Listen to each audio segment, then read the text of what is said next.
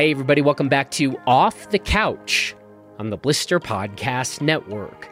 I'm Jonathan Ellsworth, and you can check out everything we're doing and reviewing over at blisterreview.com. And that includes a new article we've posted that goes deep into the details with just about everything you need to know if you are planning a trip to Gunnison and Crested Butte. Now, we get a lot of people asking us questions about how best to get to Crested Butte or where to stay, etc. And this new guide we've assembled will answer a lot of those questions. There are also links where you can find current flight information into the Gunnison Airport, and there are now quite a few more flight options than ever before. So, we've included a link to this Getting Here guide in the show notes of this episode. So, check it out and then come check out this place. Okay, today we have Grayson Murphy back on Off the Couch, and we wanted to have Grayson back on because, well, she's been on quite a tear in 2021, and we wanted to catch up with her. Furthermore, the first time we had Grayson on was at the very beginning of 2020. That is Off the Couch episode number 24. We'll include a link to it in the show notes of this episode as well. And if you'd like to learn more about Grayson's background, you should definitely check out that episode. But now let's go ahead and hear what Grayson has been doing recently and what she's been thinking about when it comes to running and training and a whole lot more. And so, here we go. Well, Grayson, welcome back to the Off the Couch podcast. It's been a minute. Good to have you back on. Thank you for having me again. I'm glad for coming back for part two. For part two, I'm so mad that I didn't hit the record button like 10 minutes ago because we've already covered just an amazing array of topics here. I might try to recruit you as my life coach. That's one thing. Okay. Yep. Uh-huh. Let's see. We've talked about love languages. Yep. You told me I should take a test. and Yeah. think- okay. And then the the other thing that was fantastic, we were doing a sound check and I asked if you ate any food today and you kind of lit up and said yes quite a lot and you just got so happy talking about first breakfast and second breakfast. This is a I didn't know that was a thing. you didn't you don't have first and second breakfast? No. No way. You're missing out on life. Yeah. Is this is this been a long standing practice of yours? Yep. Yeah. I have to have something before I run and then something after I run, but I'm still usually in the mood for breakfast after I run. It's morning time, so I have to have both. this wouldn't normally just be called like brunch. Isn't that what normal people call quote unquote second breakfast? I guess so. It feels like maybe I think of it as second breakfast because that feels like the start of my day for real. Ah, After the run is done, I'm like starting normal life things. okay. So Yeah. first breakfast is kind of more just like it that's just fuel, running fuel. Yeah, yeah, usually it's pretty small, like banana. I'll eat more if I'm doing a longer run, but for the most part, it's something just small to get through the run. We're going to talk about cinnamon rolls in a second, but before we do, Okay. so like what what's the what's the current routine of yours? Like are you're roughly going to bed around when or are you like not roughly, like I'm it's exactly and then and then when are you getting up? Let's see. I go to bed probably around 10, plus or minus a little. And like plus or minus two minutes or like 30 minutes yeah, like 30, i would say. Um, yeah, when Logan, my boyfriend, is here, we go to bed a lot earlier because he is a stickler on bedtime. So hmm uh, I'm forced to sleep more, which is a good thing for me. And then getting up, uh, I don't have like a set wake up time, but I do run in the morning. So if I'm running with someone, it's usually between seven and nine, probably, that I'll start a run. So yeah, depends on the season too. In the summer, have to get out early, and in the winter, I hate being cold, so I wait as long as I can. yeah you're like okay it's 3 p.m this might be as Yep. warm of a point in the day yeah Yeah. yeah tell me about today's run So today I ran with uh, some friends, and we they call it they made it. It's called the cinnamon roll loop, and it's a really fun loop that we have um, that's mostly trail but has some road in it. And afterwards, everyone goes to the cinnamon roll place down the street from where the run starts, and they clear out. They buy all the cinnamon rolls, and the poor woman uh, knows now to make extra on like Thursday and Friday because they'll come and buy. We were there's probably nine of us today, eight of us, and the boys will buy like the entire pan of cinnamon rolls. okay. So, so it's specifically a cinnamon roll store or just a bakery that happens to have a tray of cinnamon rolls? They they do kind of breakfast slash brunch, but they bake cinnamon rolls is kind of what they're known for, and they're a dollar, so that's why they buy all of them because they can get the whole pan for twelve dollars. This is amazing. Um, when you first mentioned this, I was like, "Are we talking like what was the?" There's like the cinnamon roll chains that would be in like strip malls. Like that's what kind of mm-hmm. comes to mind. I, uh, are these like weird, kind of gross cinnamon rolls, or is this like legit cinnamon rolls? I think they're so. I've never had one because I am gluten free, so uh-huh. I watch them eat them. They look decent, but not. They're American for sure. Like they don't look like the perfect ones you see in Europe. They definitely look American, but big, like pretty big. I like that this is just American now. Okay. Yeah. so oversized with a bunch of frosting, like a ri- yeah. ridiculous amount of like lots of frosting. Okay. this, this all checks out. Totally. Yep. Okay. And so you are currently back in Salt Lake City and yeah. where we've talked about you sometimes return to. Uh-huh. um, and so currently are you did you just get back? Have you been there for a bit? How long are you in town? I've been back almost a month now. I got back from Europe about a month ago. Um, and then I'll be here now uh, until about Thanksgiving. And I'll, I'll have some races too, but I'll be coming back to Salt Lake after the races. Races before Thanksgiving?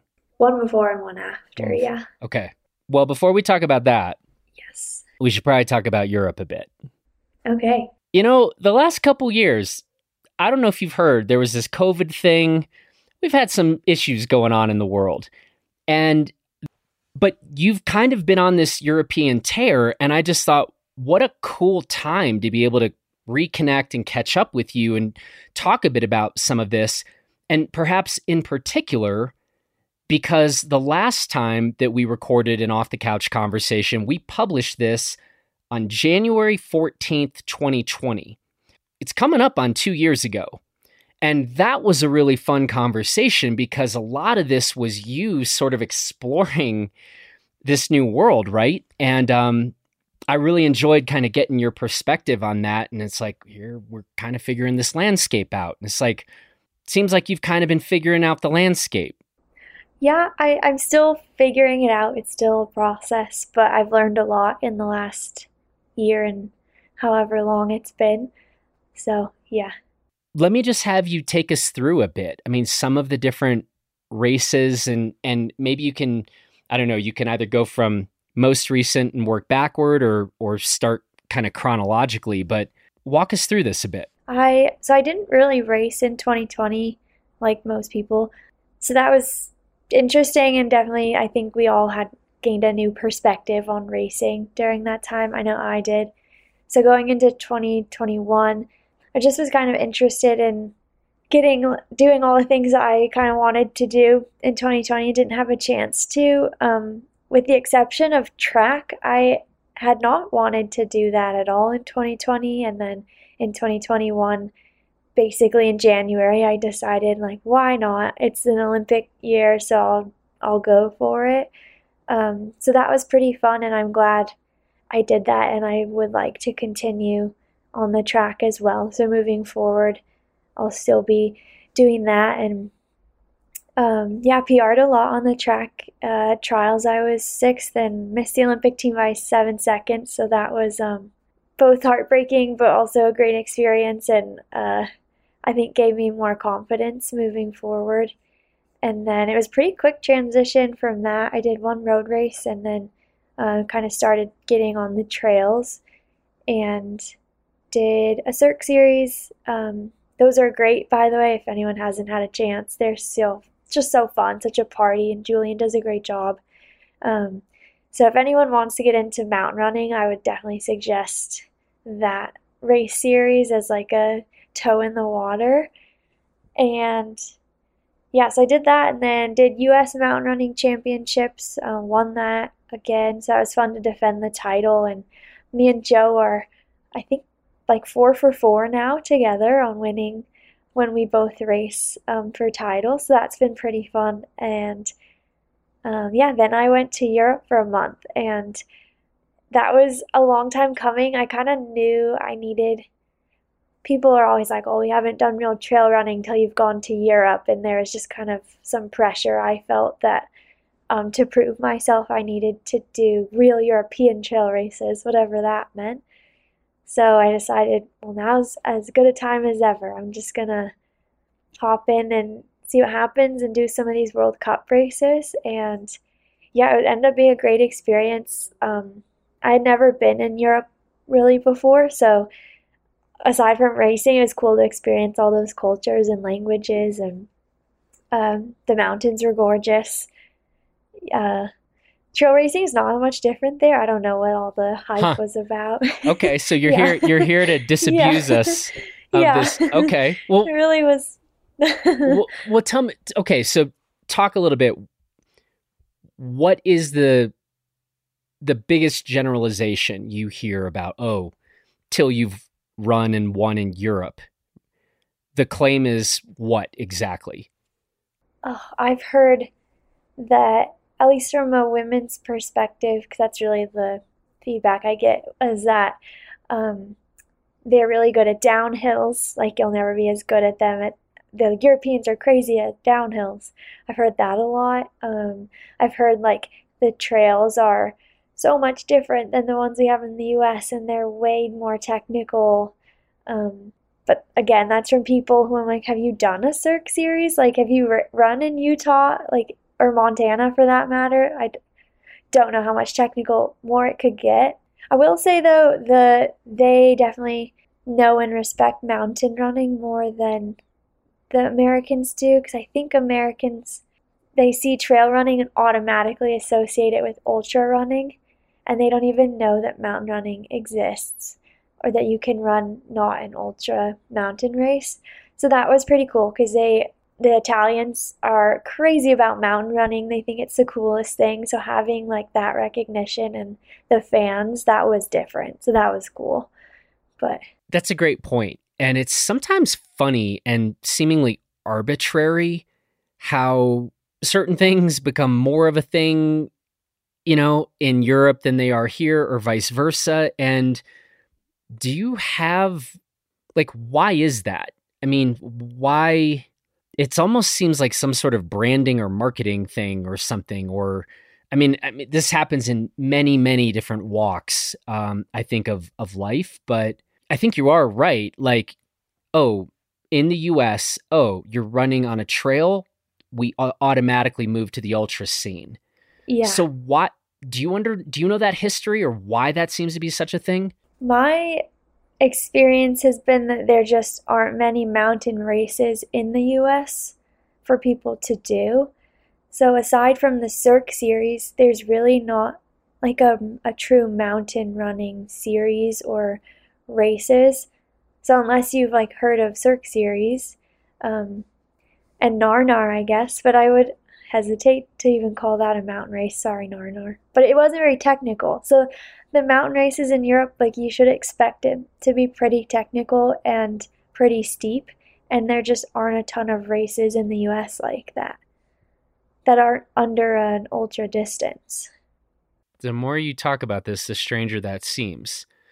I mean, on the one hand, cool Cirque series and like Julian like would love to see this just continue to blow up. I mean it yeah. you know but there seem to be so many races in the 50k and longer right. why we're not seeing more of a proliferation of races, say sub 26.2 miles. Yeah. I would love that. I would do sign, them all. sign you up? yeah. Okay. Yeah. Huh. I got nothing here. Yeah. I don't know why. Maybe it might be like chicken before the egg. Like, do more people want to run ultras because they think that's all there is? So they'll sign up for the 50K over the mountain race. I don't know. And we've built it up, I think, our culture. Oh, you ran an ultra, or you're an ultra runner, to be able to say that. And same thing happens on the road with the marathon. Like, I say I'm a pro runner, and people are like, oh, so you run marathons? As if that's the only distance that exists that matters. We still got some work to do on these things. Yeah. Yeah. Changing changing percent I mean, yeah, like that's constant. I think that's Mhm. constant. But did we get there? Where are we in the in the narrative? So we finished the three races in Europe. I did three World Cup races in two weeks, and I won two and got second at one.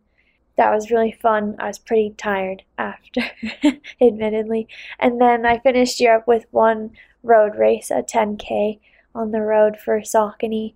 That was really fun. Two, um, then I've just been home. It took me a little bit to recover from all the races and travel.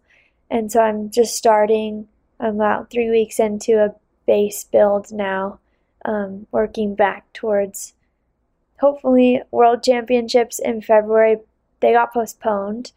Uh, they were supposed to be in a couple weeks in November uh, in Thailand, so we'll see what happens. I'm not too optimistic about that. About them taking place? Yeah, in February. Um, it's in Thailand, and they were dealing with some COVID stuff, and I don't know that that will be fixed or okay enough by February for us to be able to travel as a team there. How do you feel about well, first this first delay? I mean, on the one hand, you just said like I'm pretty tired. I've been racing a lot.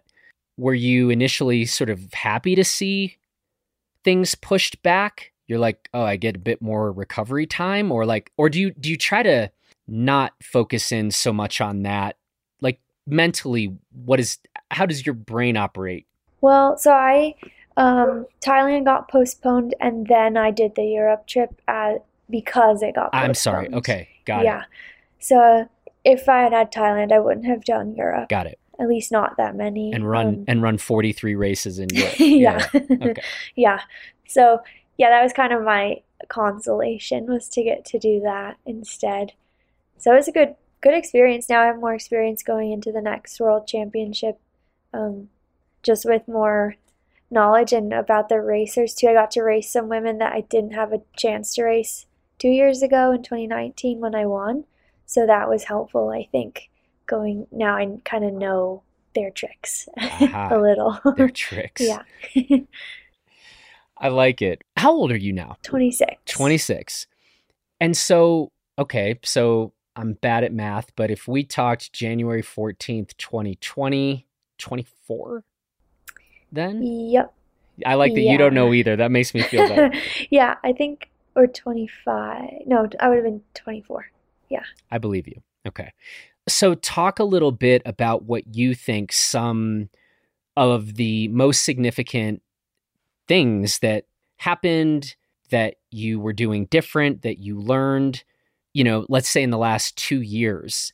I mean, I suppose part of this is just you keep doing some of the same stuff and you gain a bit more experience, but I trust you would say, correct me if I'm wrong, I trust you would say that you are a better runner today than you were two years ago. So, so talk a little bit about what you learned and what's happened with you. I guess I've just learned more about myself as a runner. And when I first when I talked to you in 2020, um, at that point I would have been running for just over four years as a runner and training. So now I've been training for six and a half, going on seven years. So it's just, I think, by virtue of experience too and progression, the learning curve of both training, I've accumulated a lot more lifetime miles now and um, just been able to build everything basically. And then, yeah, learning like what I do and don't like has been important and what I'm I learned some things I didn't think I was good at that I think I'm actually good at, and vice versa. So that was interesting too to kind of hit on those. Tell me more. Uh, well, so this during track in college when I ran track, I was never the fastest foot speed, um, and I never had a kick at the end of races. And my coach, who's still my coach now, um, he was like, "Oh, you're just you're really like strengthy," and I think a lot of coaches have picked up on that. Like I, I excel at like strength um, threshold workouts that are like an hour or longer. Um, so kind of in that like longer area. I was never a standout like I'm gonna win the hundred meter dash or like have the fastest 400, and I never really had a kick. So I think we like really leaned into that in college and just did a lot of that like strength based stuff. But then this track season, um, going into trials, I started doing a lot more speed work and actually got pretty fast and then kicked my way to win a prelim at the Olympic trials and was closing faster than I ever have before. Um, so I think I learned like it's not that I wasn't good at speed, I just hadn't done speed work really, like actual true speed work. Um, so that was kind of interesting too, kind of fun to learn. Like, oh, you're not not good at it. You just need to work at it a bit. Yep. And Yeah. this is a funny one. I think it was in a conversation I was having recently with Bode Miller, the Mhm. American ski racer. Yeah. And he was, I think, talking a bit about, you know, this like as an athlete, does one work on one's weaknesses or lean into your strengths?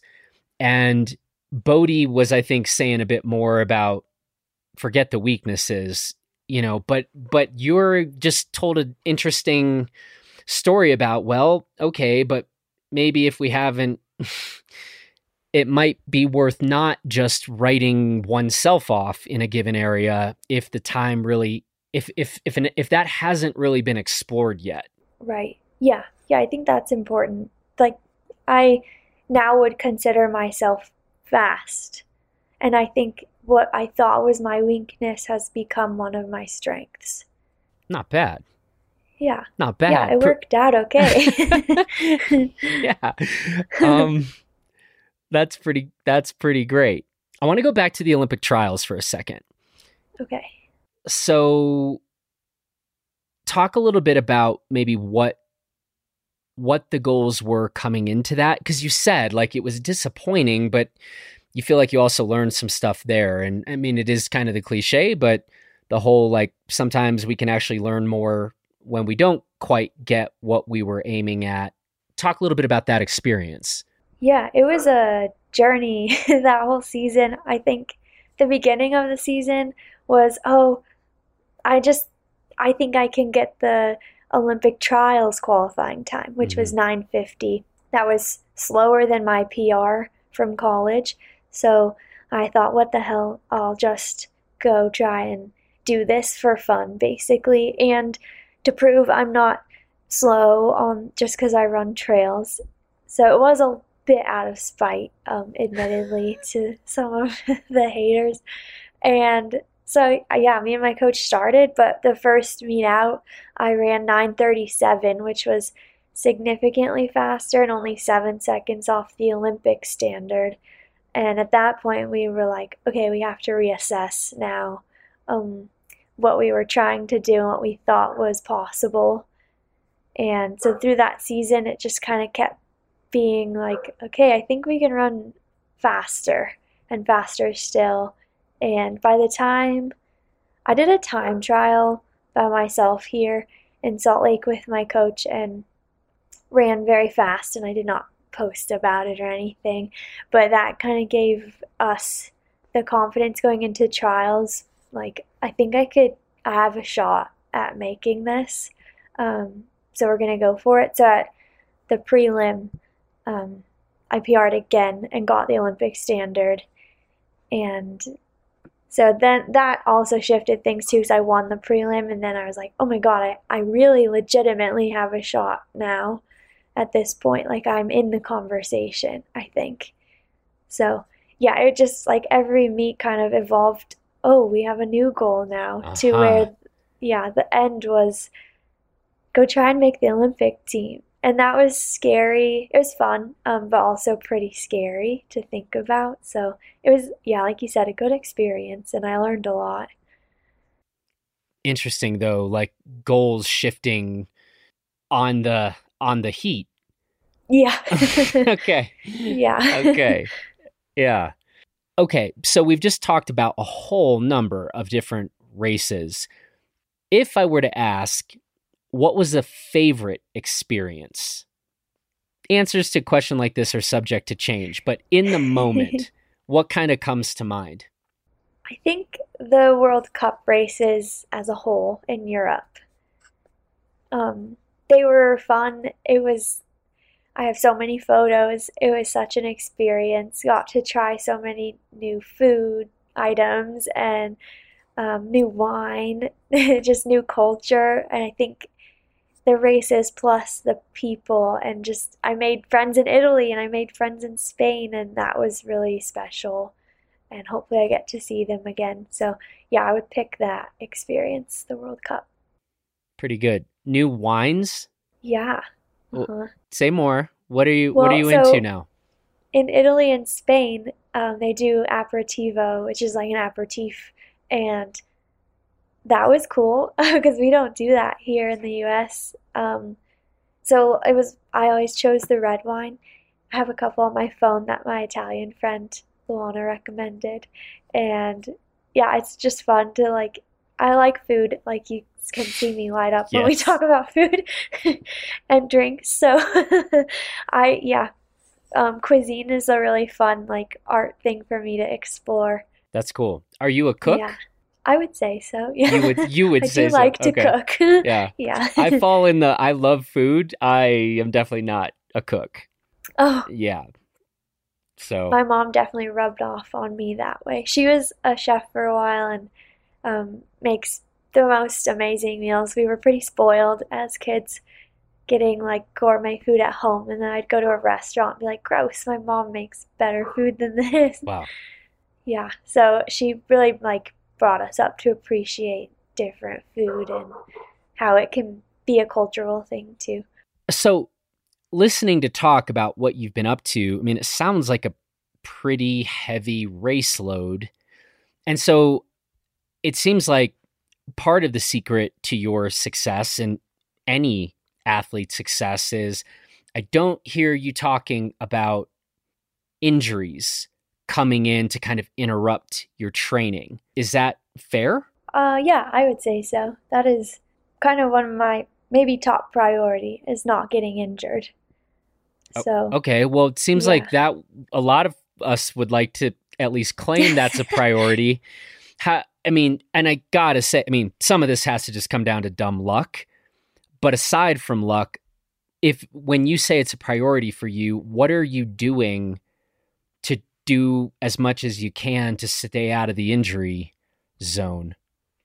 I'm pretty, and my coaches too. I get it from him. Um, I would credit him with this kind of philosophy. His name is Coach Kyle Kepler. I call him Kep. He was the University of Utah coach. He still is, and he's also coaching me. Um, he and I put a big emphasis on like caution over being too risky. So I think both of us would always choose the more cautious option than like pushing the envelope too much. And um, I know for me, he likes to kind of make the analogy like you're you're like a Ferrari. We just have to keep you running, and you'll do well when you show up. But I can't have you there broken because what good is a broken Ferrari? So as long as we maintain what you've got um, will be pretty good. And so we're pretty liberal, and I'm pretty liberal with off days. Um, if I feel like something is wrong, I'll take an off day. Um, I have no ego involved in like no off days, and I, I hate when people um, put that forward and like perpetrate that uh, idea. especially pro runners when they kind of set an example like, oh, I don't take off days. It's just not good for me.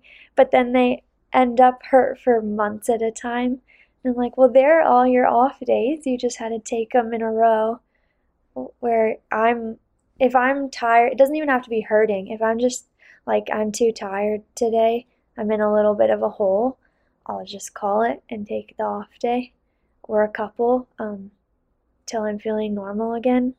And I think that has been the key to just being able to train through and have like raced 16 times this year, I think. Um, and yeah, I've taken lots of off days, and I think that's the only reason I've been able to do that. Yeah.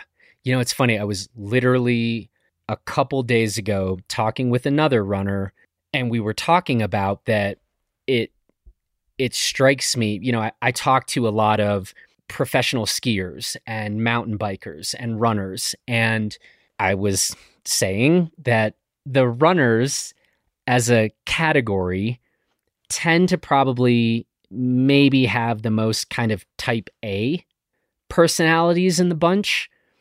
And we were talking about her coach, um, a very successful coach, and she was saying one of the biggest things that the, her coach tries to sort of drive home is like slow down, do less. And so I was kind of joking that like it's sort of hilarious to have a very experienced coach who mostly needs to show up to tell you to do less. But it sounds like you are, don't struggle because I think a lot of runners do struggle with this. Uh, you agree with this? I would, yeah, I would definitely agree. I always feel like the odd one out when this arises. Huh. yeah.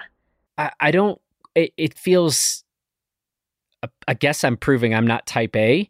I don't, I don't know, but, um, or just, a, or also a, not an accomplished runner or something, but it just strikes me as like, I think as we, probably, I, I would argue, we understand the importance of recovery, say today, than maybe ever before, mm-hmm.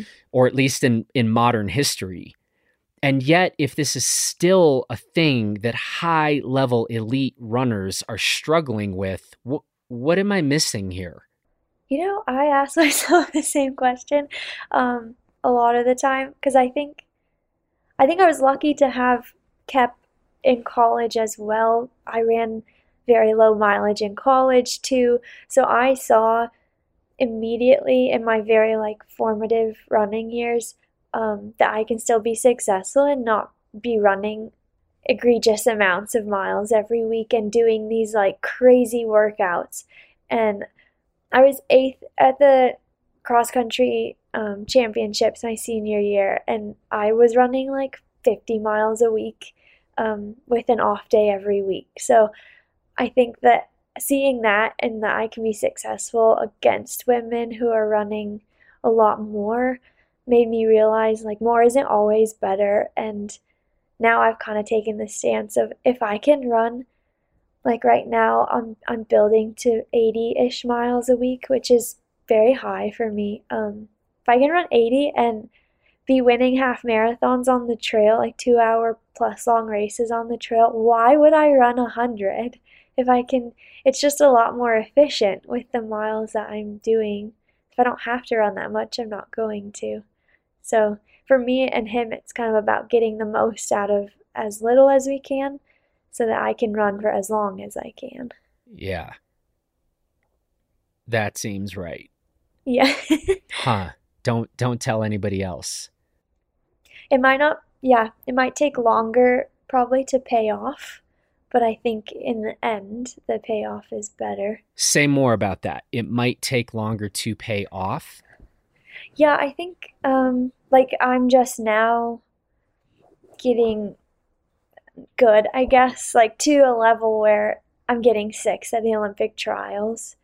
Um, so it maybe has taken me longer to work up to that point, but it's like a solid base, and I don't have these big swings of I ran and then had five months off for injury, and then ran and then five months off. And maybe I'm not like winning the marathon tomorrow, but I think like that is in the cards later as long as I keep being consistent. Building the base. Yep. Playing the long game for playing, sure. Playing that long game. Yeah. Okay, so you mentioned marathons. I gotta ask, like, okay, let's do it this way. Currently, what are the distances that you are most interested in?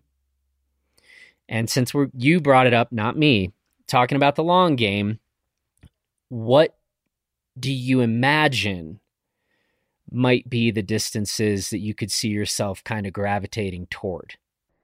Um, I think I like in general longer distances. I do better. Like I said earlier, I just feel more comfortable with that kind of speed, um, or lack thereof, I guess, pace. And so I like longer stuff.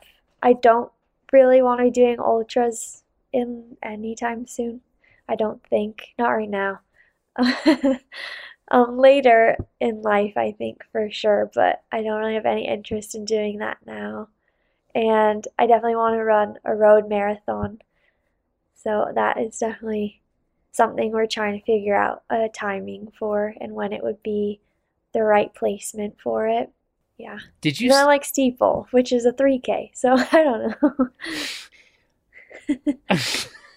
okay, you're all over the map. Yeah, Yeah. like, did you skip the answer to my question about distances you're most interested in right now? Yeah, I don't. People always ask me that. What's your favorite distance? I don't have an answer. Um, I I think they're all in my head. They're all different Yeah. things, What? and they're they all have their unique challenges and easy and hard parts. So I think for me, it's just like a different race. Like I can't really compare them. What is Okay. the shortest distance race? Could be steeplechase, could be whatever, but like, what is the shortest you're interested in? It doesn't sound like you want to go enter any 200 meter sprints right now.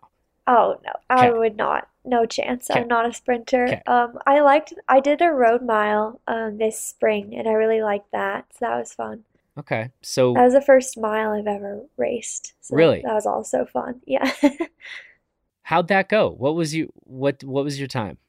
And Uh, 435. It was the US um, Road Mile Championships in Des Moines, and I didn't know what to expect because I've never run anything that short. So it was, I thought it was fun because it's over so quickly compared to my two-hour-long trail races. Yeah. yeah, Yeah, okay. Were there cinnamon rolls at the end? they were not. No. I guess you only watch people eat cinnamon rolls, so that wouldn't have been Yeah. okay. That wouldn't really have been the the, per, the proverbial carrot at the end of it. Okay, okay. Well, you basically said sort of one mile shortest, and eventually, Marathon. yeah, and but Yeah. but ultras eventually. So okay, that that's a pretty broad. We got a pretty broad range here. Yep. Okay. A question I don't think I asked you the last time we talked. And given the name of this podcast, I have recently been like, how have I not been asking every one of our guests this when they when they come on? I'm not yeah, I'm not always the sharpest sharpest tool in the box, but what is the most off the couch thing you've ever done? Oof. Now, I'll I'll let you I'll buy you some time here while you think Okay.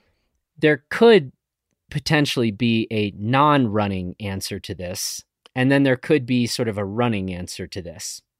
running wise, maybe I have so in middle school, um, I've heard this is good for a middle schooler, but I don't actually know. But we had like the PE mile, and I ran like a six minute mile. And so, but I was not, I didn't run. Um, I played soccer, and that was it, and I just had to run for PE. So I've heard that was good, but I did, at the time didn't know. I just And was r- racing my sister. I think you did actually tell that Yeah. story when we talked last. It just hadn't been couched in the I, the the question hadn't been put to you like this, but yeah. but you had never like set out to run a mile before, like not kicking around a soccer ball type of thing. Yeah, Yeah, yeah. yeah. I'd never been on a run before. I You'd never been on a run. for a run. I- No. All right. So it Um, might the most off the couch running experience of your life might still come back to the first mile you ran in middle school.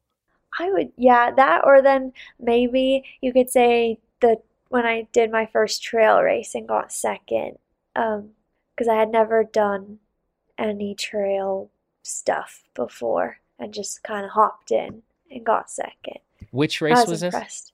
Um, this? You were the I was impressed with myself. Yeah. Uh, I didn't think I would do that well. Uh, that was Brighton Cirque Series in 2019. okay. That is not that long ago. Come to think of No, it. yeah. That's like wow. Two years ago. Yeah. not, not that long ago. Non-running answer to the question. I don't know if I have one example, but and my sister too, we're both like pretty athletic, so like pretty much any sport we can pick up pretty quick. That's been fun, like skiing, um, Nordic skiing, biking, yeah, stuff like that. She's pretty good at she's better than I am. She's more coordinated than I am, which is like it's very impressive. It's almost like frustrating how good she is at sports. How good she is at sports. Yeah. Shout out. yeah. Good job, sis. How's Yeah. uh how's your skiing life these days? It's good. Um, there's no snow right now, but in the winter it's fun. I can't keep up with the the boyfriend on skis. Uh, he has to slow down for me. It's good training though. Good cross training. Yeah. And tell me, are you what different sort of disciplines of skiing are you doing? Are you I just do Nordic. just Nordic? Okay. Yeah. Yeah. Um, yeah, I did downhill growing up in Salt Lake. That's pretty much a, a requirement to live here. Yeah. You have to ski. Um, but I always just got so cold sitting on the lift, and I I have too much energy for that um, to just go down. So the Nordic skiing's nice because I get to like move and work the whole time. And be warm. Yeah, I much prefer that. Yeah. For a person who hates being cold, I don't know that your choice of living in, you know, between Salt Lake and Bozeman is exactly I can think of a couple warmer areas, but you know, Yeah, yeah, if I could convince my whole family to move to the desert, that would be nice. But I don't think I that'd be a tall order. yeah. Yeah, keep working on that one. Yeah. Um, tell me what's going on in the whole engineering. We haven't even talked about that yet. It sounds like that's a, Yeah. maybe a bit on pause at the moment. Mm-hmm. Yeah, um, I am getting my master's degree in sustainable natural resources, so I'm not working. I haven't done engineering for almost a year now, um, while I've been working on my degree. And say more about the degree. So it's with Oregon State University, and it's through their forestry, um, College of Forestry, and it's a kind of a mix of engineering, um, and then more like climate and sustainability and management of natural resources, and how kind of all of that intersects. And so what I hope to do with it is kind of combine my engineering degree and that, and look at like green space planning and green infrastructure design, and how a park might be um, used for flood management, but also has running trails and green space connectivity for, like, especially in places like Bozeman where the Yellowstone ecosystem is still so intact. You, it's nice and it's growing fast there. You want to make sure you leave like wildlife corridors and ways to make sure that ecosystems we don't kill it while we have a chance because we've already killed a, a lot so yeah um, that's kind of where my vision why I wanted that degree Say the name of the program again. sustainable ma- masters of sustainable natural resources Masters of Sustainable Natural Resources. Okay, but this does, I mean, this does bring really elements of engineering into it, or Mhm. wow, uh, yeah, it sounds like quite a multidisciplinary something I would not be good at is what it mostly sounds Yeah. like. yeah there's a people from all different backgrounds like there's engineers but there's also a lot of environmental majors and i did like environmental engineering too as part of my undergrad so um, i have like a little background in that and then there's there's like policy side too but i usually choose the courses that are a little more design oriented Got it. and focused on yeah building and design Huh. Really interesting. And it, I mean, it sounds on point that if we can get better at thinking through how to design spaces in a way that will be have less impact or have the right kinds of impacts while minimizing the wrong kinds, um, that sure as hell seems timely and important. Definitely. Huh. Yeah. Pretty crucial right now. Pretty crucial right now. Yeah. Uh, yeah. Okay. Well, I'm not sure if this is the last thing we need to talk about, but it's something I do want to ask you about, which is the whole training planner thing. Yes. Because I think the last time we talked, you were completely out of these and weren't quite sure if and when the next batch would be around. But tell me, tell me what's going on with the with the training planners. Yeah. So I've sold out every year that I've made them. So if you want them, you gotta get on it. Act uh, fast, they people. Sold out, yeah, by January, usually end of January. So this year, um, they'll go on sale. Spoiler alert: you're the first to hear. Okay. You heard it here first. Uh, November first. So, like, not too long. 18 days, or yeah, nope. eight days. Wait, yeah, eight. yeah, eight days. A week from Monday. Yeah. Mm-hmm. Um. Yep. So they'll go on pre-sale, and it's just been such a fun learning experience.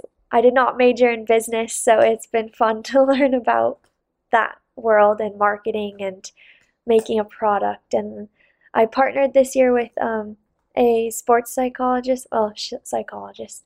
She doesn't like to be called a sports psychologist, but I like her. Um, I talk with her. She's my psychologist, and uh, we did um, mental health journal prompts for every month because that's something that's pretty important to me that I've tried to be pretty outspoken about is mental health, especially in athletics. And um, so that's exciting. This year we'll have new ones and they will be on my website. And I've hopefully made it cheaper for international shipping. Uh, so that was a big ask from last year. And I'll have some extras that I can't say yet, but some extra little um, accessories, I guess you'd call them, for the planners this year, which I'm pretty excited to tell people about. now, why can't you say more? Because then it's not a surprise, or this is? Are you still? Yeah, let's. I'm. Let's. They're see. mostly done, I guess. So we'll have um, bookmarks that are like made to fit inside the plant. They like click on. Huh so they're attached, um, but you can move it to like each week. And then we'll have sticker packs, which I'm excited about because they'll be customized to like some will say race day, some mm. will say PR or rest day was an important one for me, or off day, uh, especially because I like my off days. So, um, yeah, it'll be fun to have those kind of additions. I've never had that before, so we're building up building up.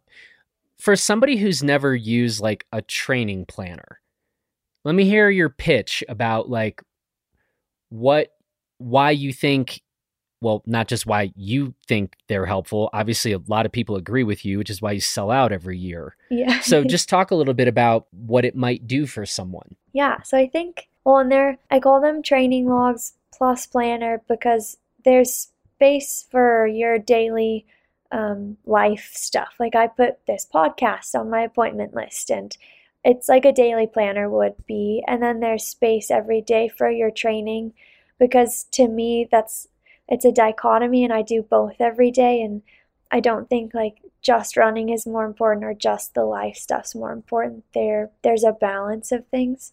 Um, so I like that, and I think that's kind of what puts mine aside. And then there habit trackers too, which for me has been something helpful where you can pick like a habit you would want to develop and then you can check off every day like how close are you to doing this and I track my miles too and from a strictly training perspective I think it's really important to have like a physical copy of your training that's not just data from an app or your watch. Um, I think it it's nice to have the data, but it there's a lot more introspection that goes on when you're writing the training down and um, like how did you feel today and what did you think about during this workout? What did you feel like after?